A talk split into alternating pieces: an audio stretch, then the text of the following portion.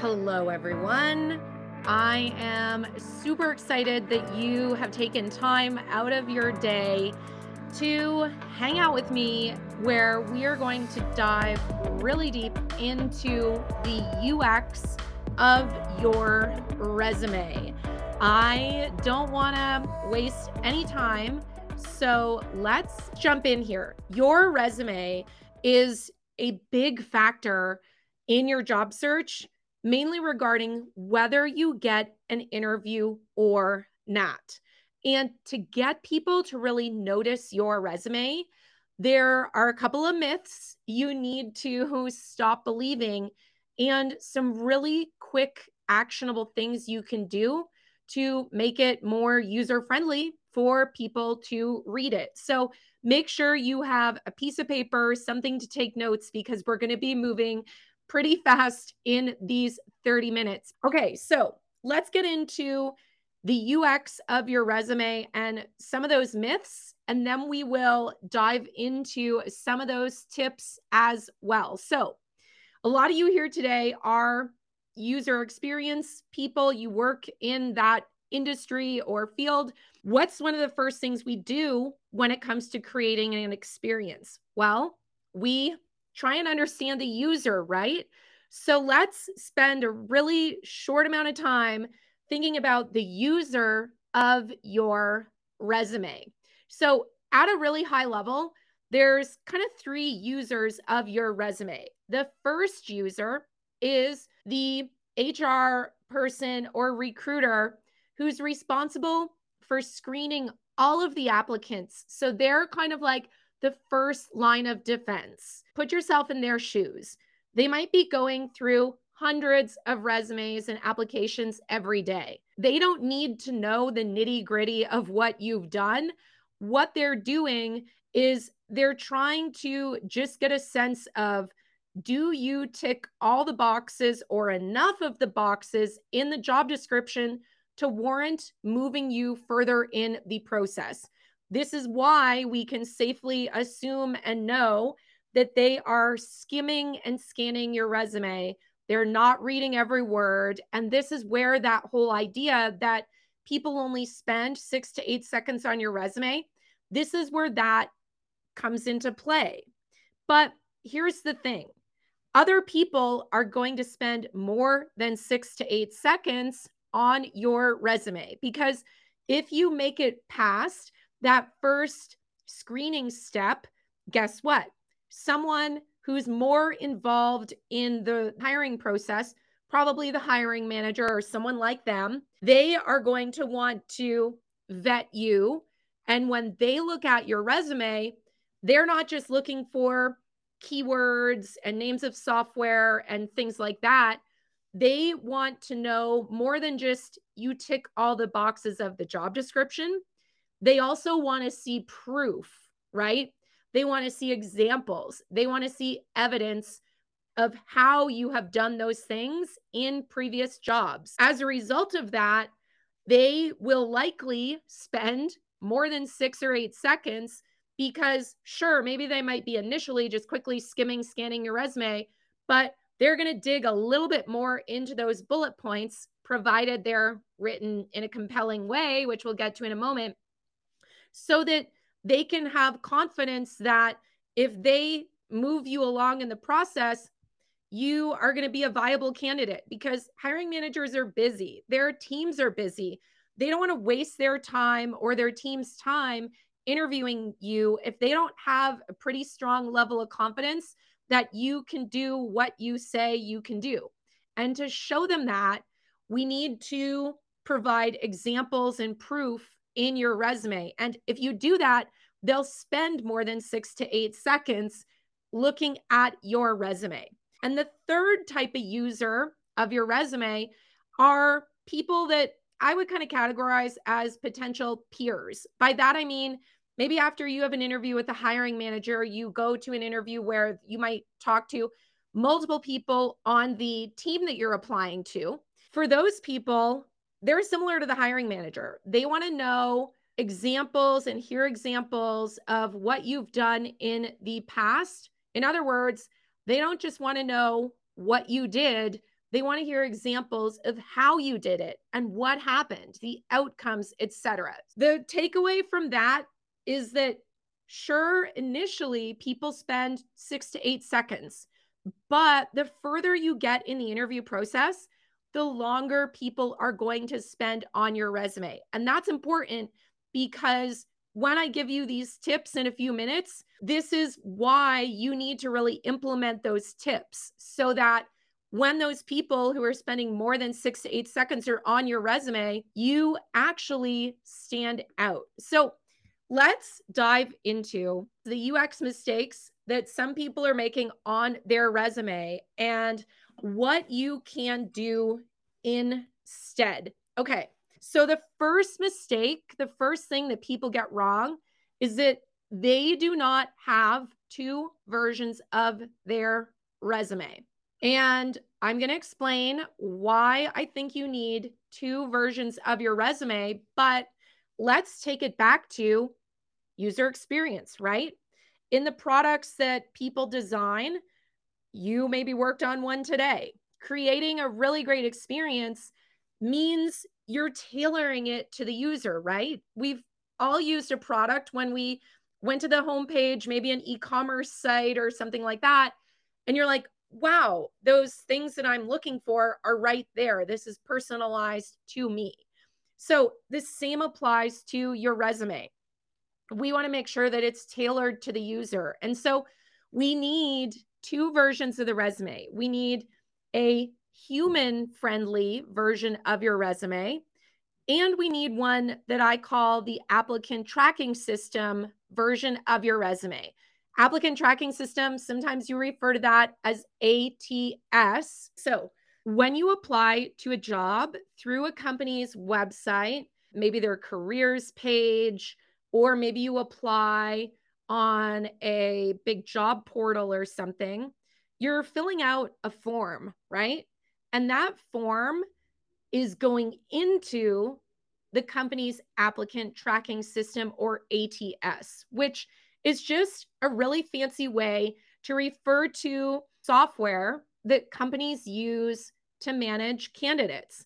If you're Amazon or you're Google or you're Microsoft or you're Netflix or you're Chewy.com, you have a lot of applicants to manage. And so they use this software to help them manage the candidates. And some of these systems and some of the software even do kind of initial sorting and ranking of candidates. And they do this by parsing or scanning the content of your resume and anything that you might have put into that form. So it's taking all that information, all those inputs that you gave it when you filled out uh, the application, and it's looking at it and it's sometimes ranking and sorting the candidates to try and make it easier for recruiters and hiring managers to get a sense of which candidates might be more viable than others. So, we don't have time to go into the details of applicant tracking systems, and it varies from system to system, but that's what you need to know.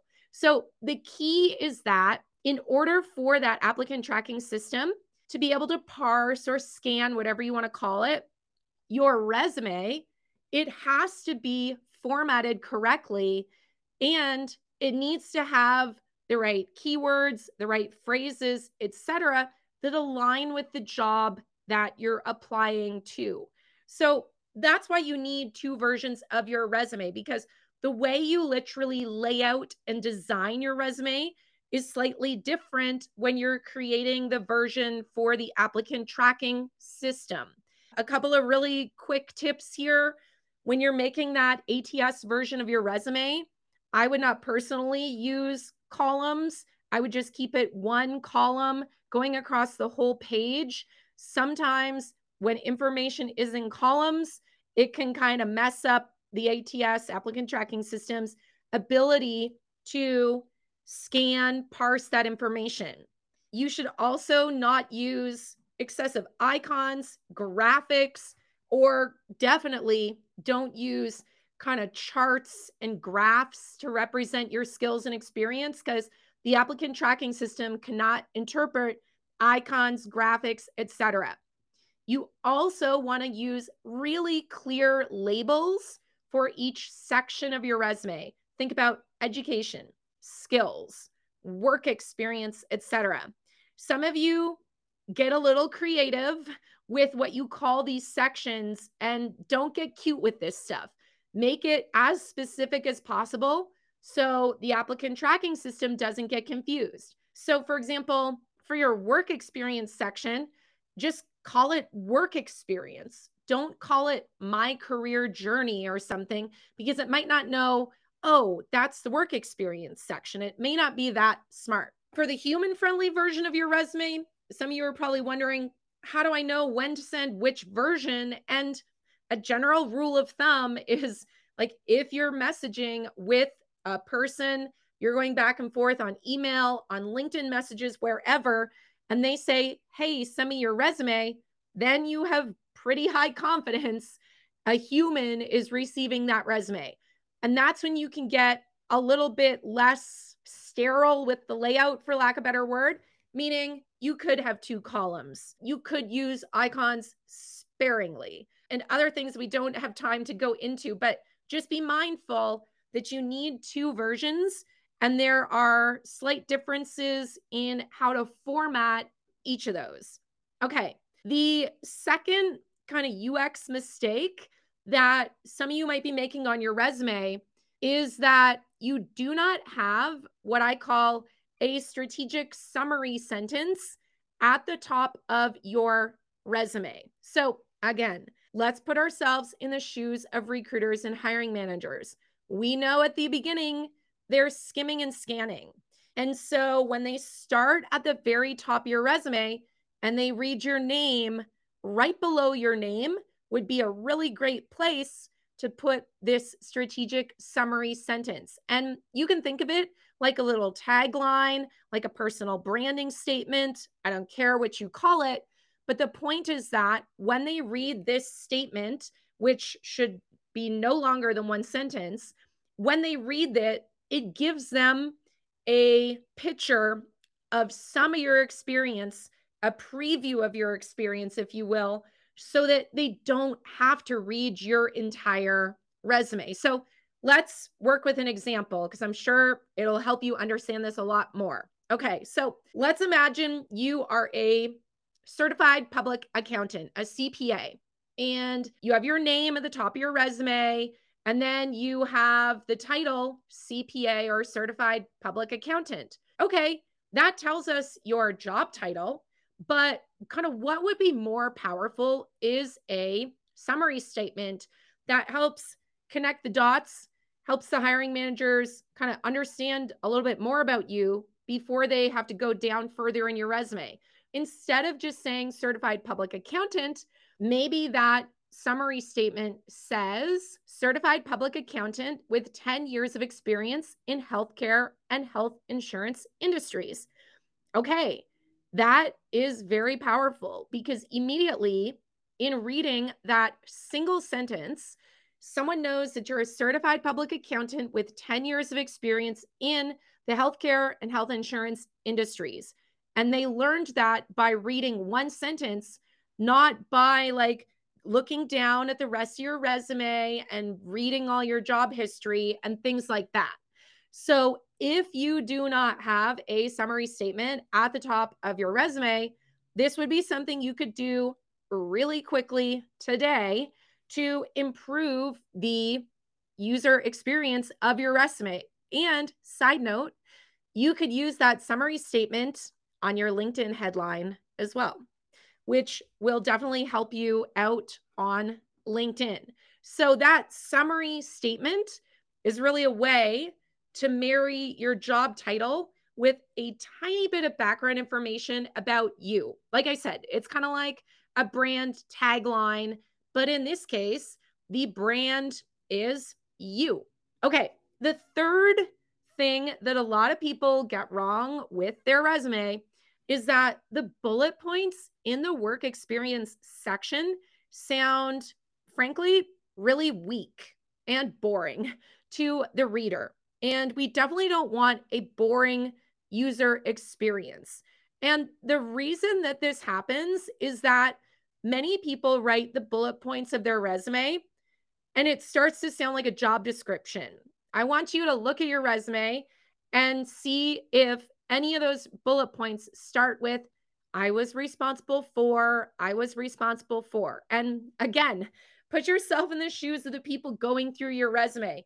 If they're reading, skimming, scanning hundreds of resumes a day, and they look down at it and it just says, I was responsible for, I was responsible for, that's very boring. You don't want to be boring. So, how do you stand out? You do it by replacing I was responsible for with specific action verbs. So, what are examples of action verbs? Designed, oversaw, reduced, increased, decreased, streamlined, advised, conducted, evaluated, implemented, mentored, mobilized. I'm not going to keep going because there's tons of them. But I want to show you how this can really transform the quality of those bullet points on your resume. Let's imagine you are a researcher, and one of the bullet points on your resume says, I was responsible for conducting customer research studies. Okay. But when someone reads that, like if we were having a conversation and you literally out loud said, okay, well, I was responsible for conducting customer research studies, the natural questions that I would follow up with would be, okay, well, what type of research did you do? And how much research did you do? How frequently did you do the research? How big was the research? What did you learn from the research? What happened? Right? There's all these follow up questions. The point is, this bullet point of I was responsible for conducting customer research studies, it doesn't tell the full picture. It only scratches the surface of what you did. And here's the thing it ultimately means that you are selling yourself short as a candidate. And it could be the difference between getting interviews or not, because the reader, the hiring manager, the recruiter, they won't know the details and depth of the research you did. Instead, you could say, I planned, conducted, oversaw, and analyzed quarterly customer research studies, including surveys and interviews with 200 customers each quarter. Like mic drop right there, right? That sentence conveys a ton about your research skills and experience and the scope of research that you've done. Let me read it again. I planned, conducted, oversaw, and analyzed quarterly customer research studies, including surveys and interviews with 200 customers each quarter. So that sentence really goes beyond just I did research and it tells us what did you do? How often did you do it? How big was the research? What types of research, etc. And if it comes down to you and another candidate and the other candidate has a resume that just says I was responsible for XYZ versus you, the candidate that goes into more detail, just like that example, guess who's going to stand out? It's going to be you. And regarding action verbs, just Google it.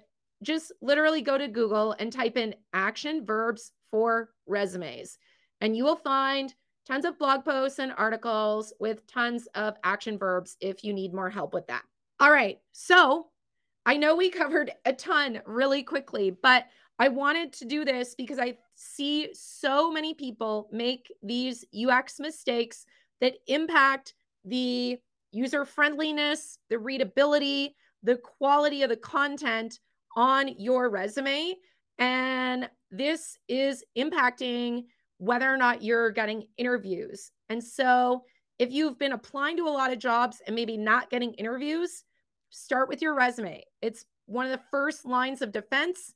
It's where people form uh, the first impression. It may not be the only variable in the first impression, but it's a big part of the variables. So there you have it. These tips are going to help you stand out from other candidates. And let me just recap them really quick.